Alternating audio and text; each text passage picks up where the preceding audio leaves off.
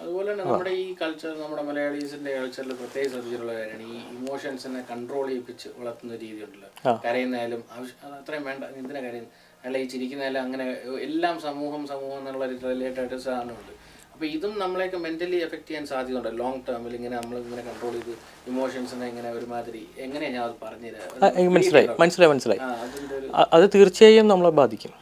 ആ നമ്മൾ bottled up emotions നമ്മുടെ കാര്യങ്ങൾ അപ്പോഴാണ് നമ്മൾ നമ്മുടെ കാര്യങ്ങൾ മനസ്സിലാക്കാൻ ആരുമില്ല എന്നുള്ളത് നമുക്ക് തോന്നുന്നത്. അത് പലപ്പോഴും വരുന്നത് എങ്ങനെയാന്ന് വെച്ചാൽ അത് നമ്മൾക്ക് പലപ്പോഴും നമ്മൾ ഓപ്പണായിട്ട് പറഞ്ഞിട്ടും ആയിട്ട് സത്യമാണ്. ആരും അത് മനസ്സിലാക്കിയില്ല എന്നുള്ള തോന്നലിൽ നിന്നാണ് അത് വരുന്നത്. നമ്മൾ ആരോടെങ്കിലൊക്കെ പറയാൻ ശ്രമിച്ചിട്ടുണ്ടാവും.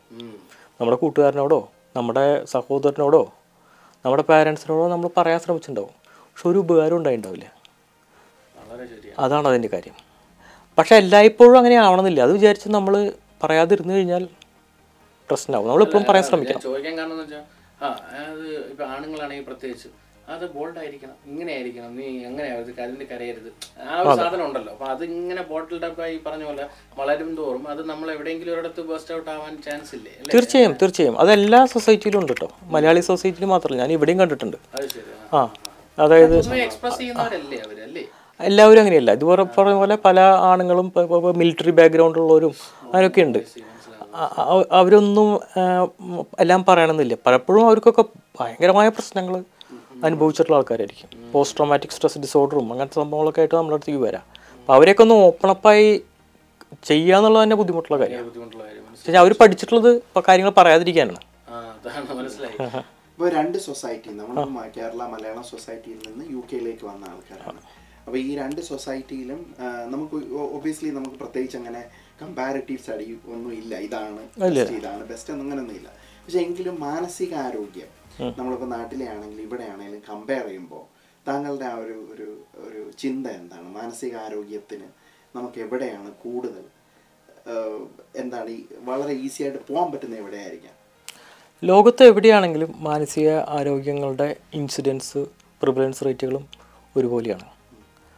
അത് ഒരു സ്ഥലത്തു നിന്നും മറ്റു സ്ഥലത്തേക്ക് കാര്യമായിട്ടുള്ള വ്യത്യാസം ഇല്ല. ചില സ്ഥലങ്ങളിൽ കുറേ ഹാപ്പിനെസ് ഇൻഡെക്സ് കൂടുതലാണെന്നൊക്കെ അവർ പറയുന്നുണ്ടെങ്കിലും അവിടെയും നല്ല മാനസിക അസുഖങ്ങളുണ്ട് ഉണ്ട് അപ്പോൾ അങ്ങനെ ഒരു പ്രത്യേകിച്ച് സ്ഥലത്തായതുകൊണ്ട് ഗുണമില്ല. അങ്ങനെയാണെങ്കിൽ നമ്മൾ നേരത്തെ പറഞ്ഞ കാര്യങ്ങൾ ഉണ്ടാവണമെന്നില്ല. ഇപ്പോൾ മലയാളി സമൂഹം യു കെയിൽ ജീവിച്ചിട്ട് മാനസിക ആരോഗ്യത്തിന്റെ കാര്യത്തിൽ ഒരു ബെറ്ററായി എന്ന് പറയാൻ പറ്റുന്നില്ല. ആ സിസ്റ്റത്തിനെ നമ്മൾ ഓപ്പൺനെസ് ഓപ്പണായിട്ട് നമ്മൾ അംഗീകരിക്കാനും ട്രീറ്റ്മെന്റ് എടുക്കാനും ഉള്ള വില്ലിങ്നെസ് ആണ് ഇമ്പോർട്ടന്റ് അങ്ങനെയുള്ള ഒരു വില്ലിങ്നെസ് സൊസൈറ്റിക്ക് ഉണ്ടെങ്കിൽ അത് എവിടെയാണെങ്കിലും അവർക്ക് ഗുണം ചെയ്യും. അതില്ലെങ്കിൽ എത്ര നല്ല സ്ഥലത്ത് പോയിട്ട് ഒരു കാര്യമില്ല. തീർച്ചയായും പറയുകയാണെങ്കിൽ നമുക്ക് ചുറ്റുമുള്ള എല്ലാവരും ഇത് കാണുന്നവരായാലും നമുക്ക് എന്തെങ്കിലും ഉണ്ടെന്ന് തോന്നുകയാണെങ്കിൽ ഡെഫിനറ്റ്ലി പോയി കാണുക ആദ്യം. ഒരു മടിയില്ലാതെ ഡോക്ടറെ കാണണം. ഒരു മടിയില്ല. എന്ന് വെച്ച് കഴിഞ്ഞാൽ ഇവിടെയൊക്കെ നമ്മൾ ഫ്രീ സിസ്റ്റമാണ് ഇത് കാണുമ്പോൾ അത് നമ്മൾ പോവാതിരിക്കുന്നതിന് യാതൊരു കാര്യ കാരണവുമില്ല. അതാണ് അതാണ് നമ്മളിപ്പോ ഇപ്പോൾ നമ്മളിപ്പോൾ അവർക്ക് പല കാര്യങ്ങളുണ്ടാവും ബന്ധുക്കൾ അറിയുന്നൊക്കെ ഇത് വളരെ കോൺഫിഡൻഷ്യൽ ആയിട്ടുള്ള സിസ്റ്റം ആരും അറിയുന്നില്ല. നമ്മൾ ഡോക്ടറെ പോയി കാണുന്നു. പിന്നെ അറിയുന്ന കാര്യത്തിൽ തന്നെ അറിയോ അറിയില്ലേ എന്ന് നമ്മൾ ചിന്തിക്കേണ്ട ആവശ്യം തന്നെ ഇല്ല. അതാണ് ഏറ്റവും ഇമ്പോർട്ടന്റ് ആയിട്ടുള്ള കാര്യം. ആ സ്റ്റിഗ്മ നമ്മുടെ മനസ്സിൽ നിന്ന് മാറ്റാം. തീർച്ചയായിട്ടും. കാരണം പലപ്പോഴും നമുക്ക് ഇതെല്ലാം മരുന്ന് കൊണ്ടോ അല്ലെങ്കിൽ ട്രീറ്റ്മെന്റ് കൊണ്ടോ കൺട്രോൾ ചെയ്യാൻ പറ്റുന്ന കാര്യങ്ങളാണ് അല്ലേ? തീർച്ചയായും കൺട്രോൾ ചെയ്യാൻ പറ്റുന്ന അത് കൺട്രോൾ ഓപ്പറേഷൻ ഇപ്പൊ ആൽക്കഹോളിക്സ് തന്നെ ആണെങ്കിലും പലപ്പോഴും എനിക്ക് മനസ്സിലായ ഒരു കാര്യം ആൽക്കഹോളിക്സ് കോപ്പറേറ്റ് ചെയ്യുന്നില്ല. കാരണം അവർക്കത് പറ്റുന്നില്ല. എനിക്ക് ചെയ്യാൻ പറ്റുന്നില്ല എന്നുള്ളൊരു തീരുമാനം അവർ എടുത്തു വെച്ചിരിക്കുന്ന പോലെ പലപ്പോഴും തോന്നുന്നു എന്നാൽ ചെയ്യുന്നവർക്ക് അതുമായിട്ട് കോപ്പറേറ്റ് ചെയ്ത് സ്ഥിരമായിട്ട് പോകുന്നവർക്ക് അത് വിജയിക്കുകയും ചെയ്യുന്നതായിട്ട് കണ്ടിട്ടുണ്ട്. അതെ അതെ അതെ. എന്ന് പറയുന്ന പോലെ നമുക്ക് എന്തെങ്കിലും അസുഖങ്ങളുണ്ടെങ്കിൽ ഡോക്ടർ നേരത്തെ പറഞ്ഞ പോലെ നമ്മൾ പോയി അതിന് വേണ്ടിയിട്ടുള്ള ട്രീറ്റ്മെന്റ് എടുക്കാൻ വേണ്ടിയിട്ടുള്ള ആൾക്കാരെ കാണുക എന്നുള്ളൊരു ഫസ്റ്റ് സ്റ്റെപ്പ് നമ്മളങ്ങ് എടുക്കുക. എടുത്തു കഴിയുമ്പോൾ അതിന് വരുന്ന മാറ്റങ്ങൾ ഭയങ്കര വ്യത്യാസമായിരിക്കും അല്ലേ? നമ്മുടെ ജീവിതത്തിന് ഭയങ്കര വ്യത്യാസങ്ങളുണ്ടാകും വളരെ വ്യത്യാസം ഉണ്ടാക്കും പക്ഷേ അതിൽ ഏറ്റവും വലിയ പ്രശ്നം എന്ന് പറഞ്ഞാൽ ചില സമയത്ത് ഇത് ഈ മരുന്നുകൾ കൊണ്ടാണ് ഈ മാറ്റം വന്നതെന്നുള്ളത് അവർക്ക് മനസ്സിലാവില്ല എന്നുള്ളതാണ്.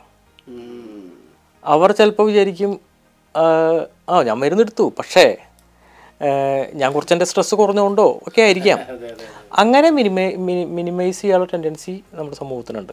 അത് കഴിഞ്ഞിട്ട് അവർ മരുന്ന് നിർത്തുകയും ഇപ്പോഴല്ലെങ്കിൽ പിന്നെ കുറച്ച് കാലം കഴിയുമ്പോൾ വളരെ ശക്തമായ രീതിയിൽ അസുഖം തിരിച്ചു വരികയും ചെയ്യും. അല്ല ഈ കാനബീസിന്റെ കാര്യം നേരത്തെ പറഞ്ഞായിരുന്നു. ഈ കാനബീസ് നമ്മുടെ നാട്ടിൽ ഇപ്പോൾ ഉപയോഗം വളരെ ശക്തമായിട്ടുണ്ടെന്നാണ് ആ. അപ്പൊ അതിനുള്ള റീഹാബ് സെന്റേഴ്സോ അങ്ങനെ ഒന്നും ഇല്ലേന്ന് തന്നെ. എന്റെ അറിവിൽ നാട്ടിൽ നമ്മുടെ കാനബീസുമായിട്ട് റിലേറ്റ് ചെയ്ത് വരുമ്പോൾ എനിക്ക് തോന്നുന്നത് ജയിൽ ശിക്ഷ ആ വക കാര്യങ്ങൾ പറയുന്നല്ലാതെ ഒരു റീഹാബ് സെന്റേഴ്സ് ഉണ്ടോ നമ്മുടെ നാട്ടിൽ അതോ റീഹാബ് നാട്ടിൽ റീഹാബ് സെന്റേഴ്സ് ഉണ്ടാവണം എന്നാണ് എനിക്ക് തോന്നുന്നത്. എന്ന് വെച്ച് കഴിഞ്ഞാൽ ഇപ്പോഴത്തെ സമഗിരി ഉണ്ടാവണം. ബാക്കിയുള്ള ആൽക്കഹോളിന് മാത്രമല്ലാതെ ബാക്കിയുള്ള സബ്സ്റ്റൻസസിനും ഉള്ള റീഹാബ് സെന്റേഴ്സ് ഉണ്ടാവണം. വെച്ച് കഴിഞ്ഞാൽ ഇപ്പോൾ കനാബിസ് മാത്രമല്ലല്ലോ. ഇപ്പോൾ നാട്ടിൽ മാജിക് മഷ്റൂംസും എൽ എസ് ടി അങ്ങനത്തെ സംഭവങ്ങളുടെ കൊക്കൈൻ ഇങ്ങനത്തെ കാര്യങ്ങളും അബ്യൂസും കോമൺ ആണ്. ഒരു കാര്യം കൂടെ സൈക്കോഡെലിക്സ്. സൈക്കോഡെലിക്സ് എന്ന് പറയുന്ന സാധനം ഇപ്പം M D M A. L S D പോലുള്ള സാധനങ്ങൾ ഇപ്പം ഭയങ്കരമായിട്ട് ഒരു യൂട്യൂബിലോ അല്ലെങ്കിൽ പലയിടത്തും ട്രെൻഡിങ് ആണ്. അതെ. അപ്പൊ ഇത് കൺട്രോൾഡ് എൻവയോൺമെന്റിൽ കുറച്ച് കൊടുത്തു കഴിഞ്ഞാൽ ക്ലിനിക്കലി പ്രൂവൻ ആണ്.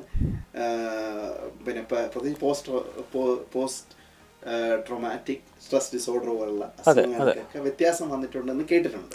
അതിനെക്കുറിച്ച് ഡോക്ടറിന്റെ അഭിപ്രായം എന്താണ്? അല്ല അത് വളരെയധികം പഠനങ്ങൾ നടന്നുകൊണ്ടിരിക്കുന്ന ഒരു മേഖലയാണ് അത്.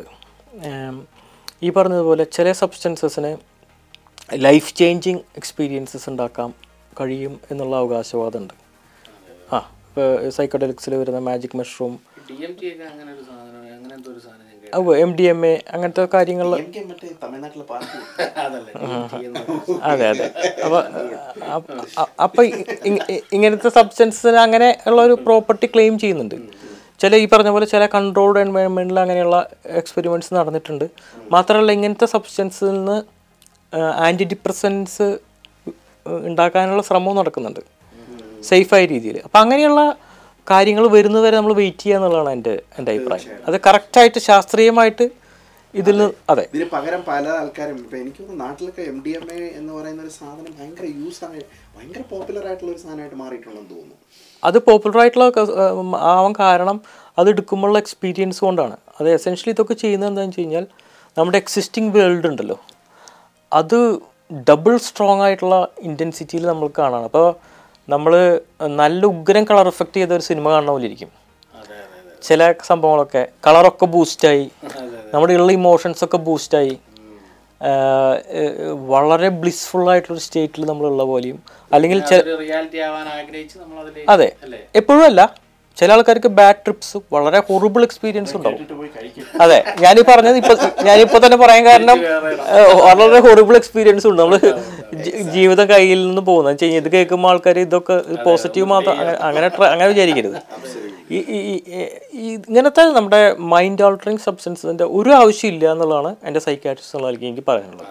അതിപ്പോൾ ആൽക്കഹോൾ ആയിക്കോട്ടെ കാനബിസ് ആയിക്കോട്ടെ വേറെ എന്തായിക്കോട്ടെ എന്നാൽ ഒരു മനുഷ്യന് ഇങ്ങനത്തെ സബ്സ്റ്റൻസിന്റെ ഒരു ആവശ്യമില്ല അതില്ലാതെ തന്നെ എന്തെങ്കിലും പ്രശ്നങ്ങളുണ്ടെങ്കിൽ വിഷാദം ഉണ്ടെങ്കിൽ അകറ്റാനോ ഒക്കെ സൈക്കാട്രിസ്റ്റിന് കഴിയും. അപ്പൊ ഞാൻ ഇങ്ങനെ ഞാൻ ഈ പറയുന്ന പോലെ കേട്ടിട്ടുണ്ട്. ഞാൻ ഈ ഒരു ന്യൂറോ സയന്റിസ്റ്റിന്റെ ഒരു ഒരു ആൻഡ്രൂ ഹൂബർ പുള്ളിയുടെ സ്ഥിരമായിട്ട് വാച്ച് ചെയ്യുന്നുണ്ട്. അപ്പൊ അങ്ങ് ബുദ്ധിപ്പുള്ളി പറഞ്ഞ കേട്ടിട്ടുണ്ട്. അതായത് പെയിൻ സെന്ററും പ്ലഷർ സെന്ററും ഒരേ സ്ഥലത്താണ്. അപ്പോൾ പലപ്പോഴും ഈ പിന്നെ ഈ ഇതുപോലെ ഡ്രഗോ ആൽക്കഹോളോ അല്ലെങ്കിൽ എടുത്ത് പലപ്പോഴും നമ്മൾ ആ ഒരു ലെവലിലേക്ക് എത്തുമ്പോൾ അതിന്റെ ഒരു മറുവശമുണ്ട്.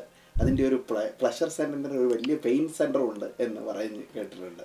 കാരണം മേ ബി നെക്സ്റ്റ് ഡേ വരുന്ന ആ ഒരു ലോ മൂഡ് അല്ലെങ്കിൽ പെട്ടെന്ന് താഴേക്ക് പോകുന്ന ഒരു ഒരവസ്ഥ. അത് ശരിയല്ല.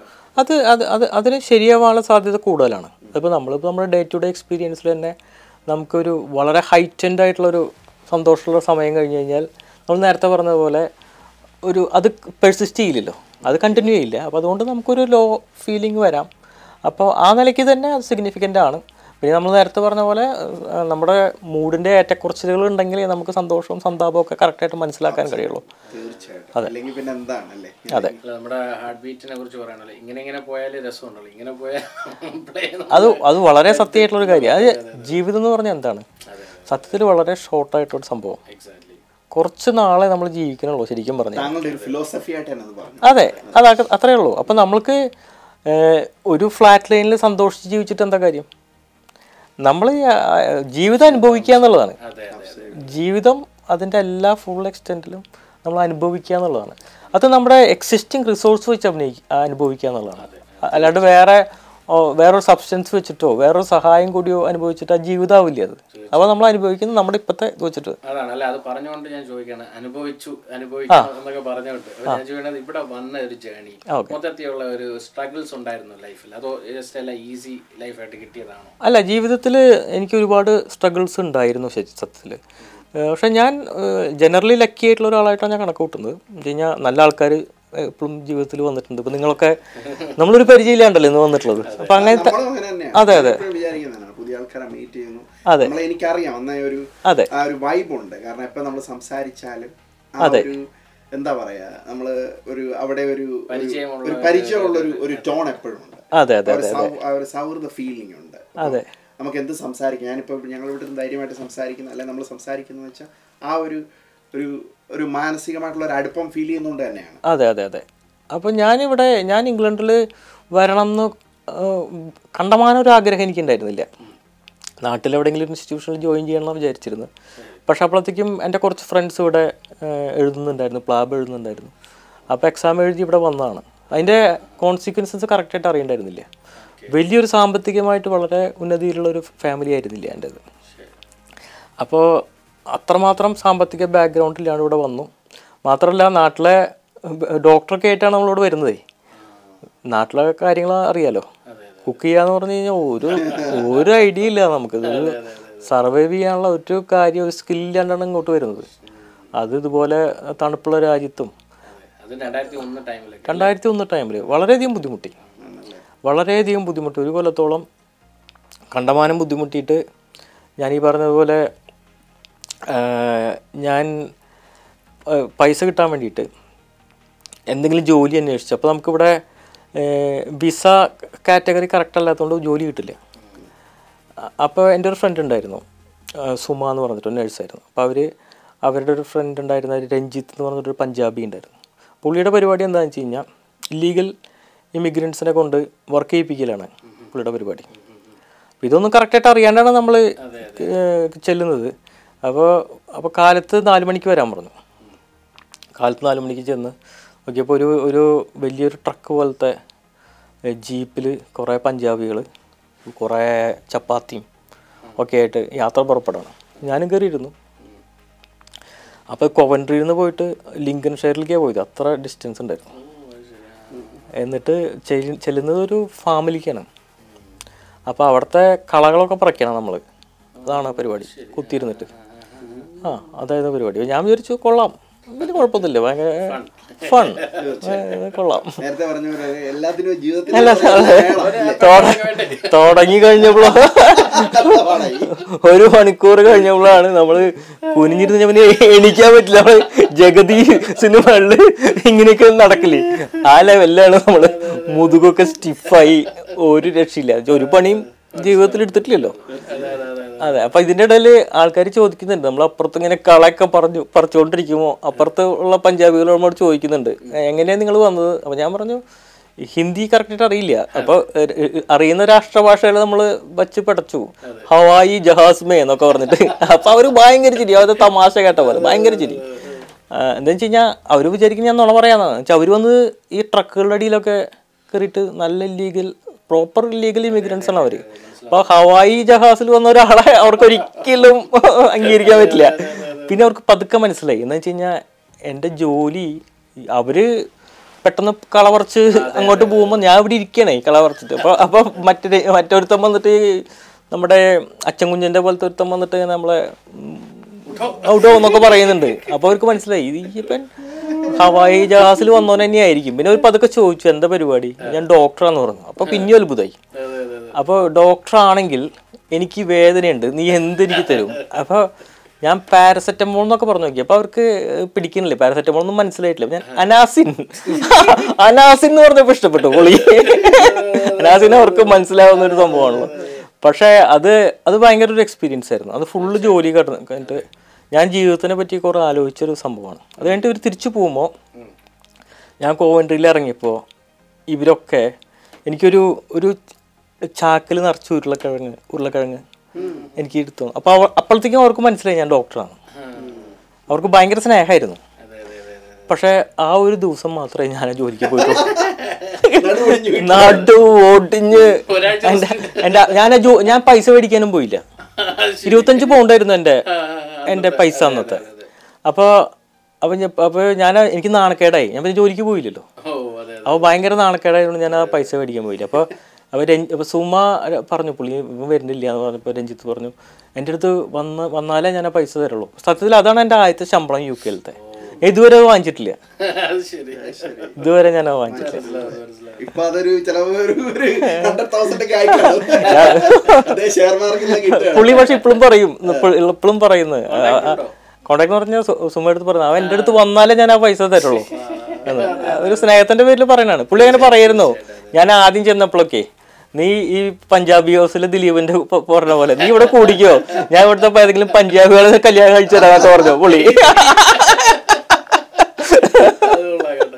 അല്ല സത്യം പറഞ്ഞാൽ ഞാൻ ആലോചിക്കണം. ഇപ്പൊ ഒരു ഡോക്ടറായി പഠിച്ച് അതിനുശേഷം നമ്മൾ ഇങ്ങോട്ട് വന്നിട്ട് നമ്മൾ പെട്ടെന്ന് വെച്ച് ഇങ്ങനെ ഒരു ജോലി ചെയ്യേണ്ടി വരുമ്പോൾ നമുക്കത് ഭയങ്കരമായിട്ട് തോട്ട് പ്രൊവോക്കിംഗ് ആയിരിക്കും അല്ലേ? നമ്മൾ എവിടെ നിൽക്കുന്നു അല്ലേ? ഒരുപാട് അല്ല അത് മാത്രമല്ല പിന്നെ പല എക്സ്പീരിയൻസുകളും എനിക്ക് പറയാൻ പറ്റാത്ത എക്സ്പീരിയൻസുകളുണ്ട് നമ്മുടെ നമ്മുടെ അപ്പോൾ ജീവിതത്തിൽ ചെറിയൊരു ഷോർട്ട് ടൈമിലാണെങ്കിലും നമ്മൾ അനുഭവിക്കുന്ന നെഗറ്റീവ് എക്സ്പീരിയൻസുകളാണ് നമ്മുടെ ജീവിതത്തിനെ പലപ്പോഴും ഷേപ്പ് ചെയ്യുന്നത്. തോൽവികളാണ് മനുഷ്യന്റെ ഏറ്റവും അത്യാവശ്യമുള്ള സംഭവം എന്ന് ഞാൻ വിശ്വസിക്കുന്നു. വിജയത്തിനേക്കാളും. അത് നമ്മളെ പല രീതിയിൽ ജീവിതം മനസ്സിലാക്കാൻ പ്രേരിപ്പിക്കും. ആരോ പറഞ്ഞിട്ടുണ്ട് നമ്മളുടെ ഏറ്റവും വലിയ മോട്ടിവേഷണൽ ഫാക്ടർ എന്താണെന്ന് വെച്ച് കഴിഞ്ഞാൽ നാളെ ഞാൻ ഇത് ഇന്ന് ഞാൻ ഇത് ചെയ്തില്ലെങ്കിൽ നാളെ എന്താകും എന്നുള്ള ചിന്തയാണ് ഏറ്റവും വലിയ മോട്ടിവേഷണൽ ഫാക്ടർ എന്ന് പറഞ്ഞ് ഞാൻ കേട്ടിട്ടുണ്ട്. Okay okay. അതായത് ആ ഒരു ഫിയർ ആ ഒരു ഒരു ഇത്.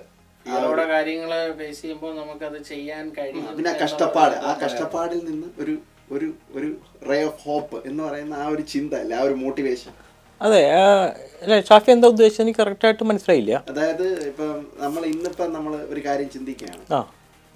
എങ്ങനെയാണ് പറയുന്നത്?